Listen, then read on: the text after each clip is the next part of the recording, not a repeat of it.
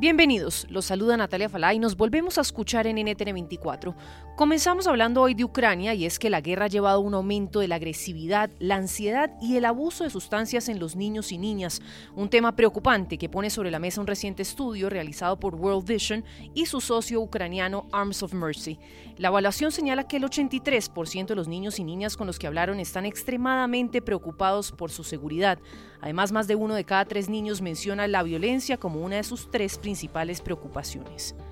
NTN 24 conversó con Michelle Mitchell, directora regional de Public Engagement de World Vision, y esto fue lo que nos dijo, por supuesto, muy preocupada con el impacto que genera al final del día cualquier conflicto bélico en menores de edad que han tenido que vivirlo. Reconstruir eh, la autoestima, la sensación o la percepción de seguridad que tiene un niño o una niña puede tomar muchísimo tiempo después de que han sido sometidos de manera intensa a un trauma por eh, conocer lo que era la guerra. Estas eran niños y niñas que no conocían lo que era la guerra y de la noche a la mañana se ven desplazados, sabemos de más de un millón y medio de niños y niños que han sido desplazados en su país. Estamos hablando de más de 8 millones de personas desplazadas. Y la única forma en la que podemos asegurar que vayamos a salvaguardar y reconstituir y restituir la percepción de seguridad, la autoestima y el bienestar de los niños y las niñas y en general su salud mental es de manera mancomunada. Entonces, por ejemplo, un niño o una niña que en este momento escucha algo tan común como el sonar de una puerta que se cierra por el viento, piensa o interpreta que eso es una bomba, que eso es una bala, que su vida está en peligro. Magnifica, por supuesto, porque está en una eh, situación de alerta, eh, magnifica los estímulos de su entorno. Por eso estamos trabajando arduamente en poder eh, tener espacios amigables para la niñez, donde podamos hacer que ellos se sientan seguros, donde trabajamos en la reconstitución de la esperanza, de la confianza y de la percepción de protección. With threats to our nation waiting around every corner, adaptability is more important than ever. When conditions change without notice, quick strategic thinking is crucial. And with obstacles consistently impending, determination is essential in overcoming them. It's this willingness, decisiveness, and resilience that sets Marines apart. With our fighting spirit, we don't just fight battles, we win them. Marines are the constant our nation counts on to fight the unknown. And through adaptable problem solving, we do just that. Learn more at marines.com.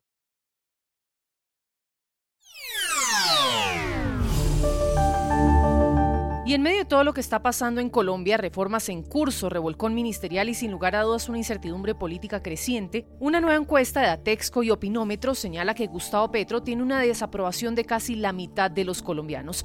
En cifras, la desaprobación actual se sitúa en un 48%. ¿Qué nos dice esto? Que la desaprobación del presidente creció 2% frente a enero del 2023 cuando se ubicó en un 46%. Pero hablamos también de la aprobación. La encuesta señala que Petro tiene una favorabilidad del 40%, lo que refleja una caída del 1%, ya que en enero del 2023 registró una aprobación del 41%. Si nos enfocamos en lo que piensan los colombianos por regiones del país, la cosa va así. En la región oriental es donde más desaprueban la gestión del presidente. El indicador es del 60%, mientras que el 29% lo aprueba. A esta le sigue la capital, la ciudad de Bogotá, donde la desaprobación es del 55% y la aprobación es del 36%. En tercer lugar está la región central. En esta el mandatario tiene una desaprobación del 52% y una aprobación del 33%. En la región Caribe, Petro tiene más favorabilidad. En esta parte del país cuenta con un 54% de aprobación y un 33% de desaprobación. Y en la región Pacífica, el 53% lo aprueba y el 33% lo desaprueba. Estas cifras nos dan por ahora un panorama relativo, por supuesto, de la percepción de una buena parte de la población colombiana y a simple vista la cosa no va por buen camino. Consultamos a Juan Falcornet, quien esta semana nos ha venido acompañando para analizar temas puntuales en Colombia. Él es analista internacional, abogado, especialista en Derecho Administrativo, magíster en Derecho Público y cuenta con más de 15 años de experiencia en el sector público como asesor político y jurídico. Juan, gracias por acompañarnos aquí nuevamente en NTN 24. ¿Qué nos dicen estas cifras de Gustavo Petro? ¿Le preocupa cada vez más a los colombianos la hoja de ruta que está tomando el gobierno nacional? Y a tu juicio me gustaría saber qué piensas sobre el panorama que se le avecina a los colombianos. Muchos a quienes consultamos a diario ven poca luz al final del túnel, como decimos coloquialmente. Juan, te escuchamos. Natalia, muchas gracias por abrirme nuevamente los micrófonos del canal a través de este podcast. Un honor estar acá contigo. Para responder tu pregunta y entender qué está pasando con la imagen del presidente y la percepción ciudadana que día tras día va creciendo de manera negativa, como lo muestran los recientes sondeos y encuestas de opinión, vale la pena entonces analizar estos cinco puntos que nos ayudarían a entender este fenómeno y la preocupación de la gente, aclarando que podrían ser muchos más. Esto apenas es un referente para el debate que estamos adelantando. Primero, el gobierno del cambio sigue con las mismas prácticas que criticaron en su momento de llegar al poder. Ahora las están justificando. Dos, las grandes transformaciones sociales que tiene el gobierno y que parecen una reformatón de todo, no honran la palabra de campaña de construir sobre lo construido. Por el contrario, parece querer destruir todo, incluso lo que funciona o lo que estaría funcionando bien, como lo estamos viendo con el sector de la salud.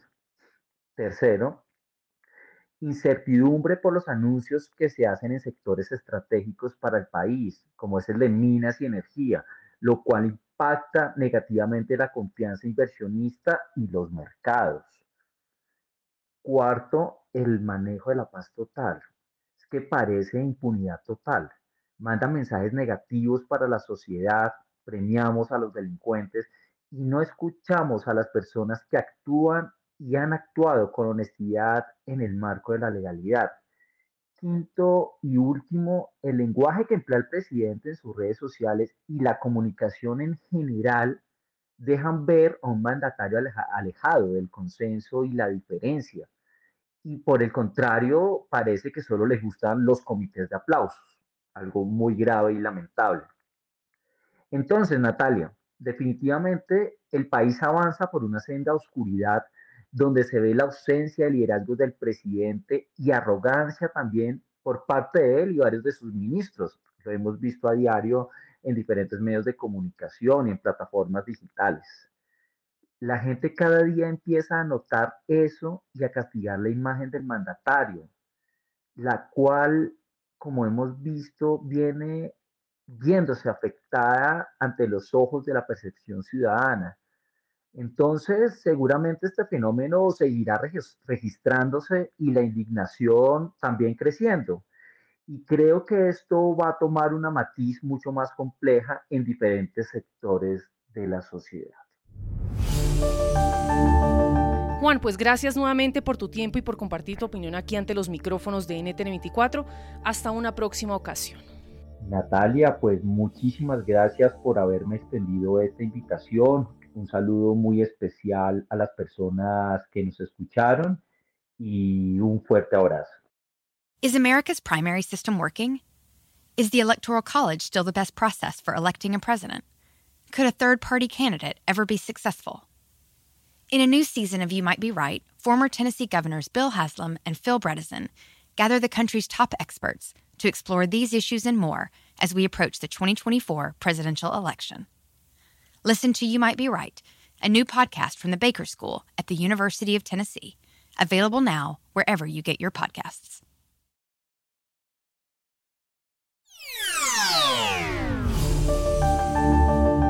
Y terminamos hoy con noticias en materia de salud y es que aunque muchos creemos no sentirlo tan presente en nuestra cotidianidad, el COVID-19 sigue presente y en esta ocasión el debate gira en torno al origen del virus, pues un reciente informe oficial del Departamento de Energía de Estados Unidos llegó a la conclusión de que es muy posible que la pandemia haya surgido de una fuga en un laboratorio chino. La investigación figura en documentos clasificados de inteligencia entregados recientemente a la Casa Blanca y a miembros clave del Congreso, según publicó The Wall Street Journal. Sin embargo, las hipótesis que se manejan alrededor del tema siguen siendo inconclusas y sigue el escepticismo sobre cuáles fueron realmente los orígenes del virus. Incluso expertos aquí consultados por NTN24 reconocen que la información no es completamente fiable, pero sí lo suficiente como para seguir investigando el origen del COVID. Esto decía ante nuestros micrófonos Ilan Shapiro, director de Asuntos Médicos para Altamed parte de las opciones que estamos teniendo en este momento es que el, origen continuo estaba muy difícil detectarlo. La información principal que teníamos era la combinación de diferentes especies y el brinco hacia los humanos. Va a ser muy importante saber realmente si se puede, cuál fue la realidad de lo que vino para poder tratar de evitarlo. China, por su parte, niega contundentemente la información que ha circulado y lamenta que se esté utilizando para desprestigiar al país. Escuchen lo que decía al respecto el portavoz del Ministerio de Exteriores de China. Las conclusiones científicas autorizadas extraídas por los expertos conjuntos de China y la OMS sobre la base de las visitas sobre el terreno a los laboratorios pertinentes en Wuhan y los intercambios con los miembros pertinentes no consideraron posible una filtración de laboratorio. Las partes relevantes deberían dejar de agitar las afirmaciones sobre las filtraciones de los laboratorios, dejar de desprestigiar a China y dejar de politizar la cuestión del rastreo del origen.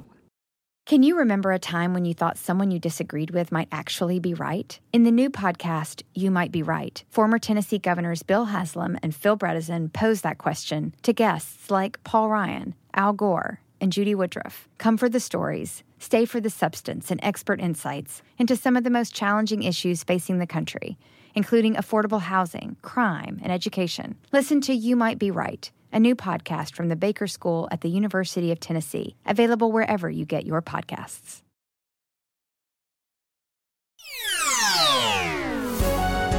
Si le gustó este podcast, puede buscar más de nuestro contenido en www.ntn24.com. Soy Natalia Falá y ha sido, como siempre, un gusto estar con ustedes. En mis redes sociales me encuentran como Natalia Falá en Twitter o en Instagram. En NTN24 te informamos y te acompañamos.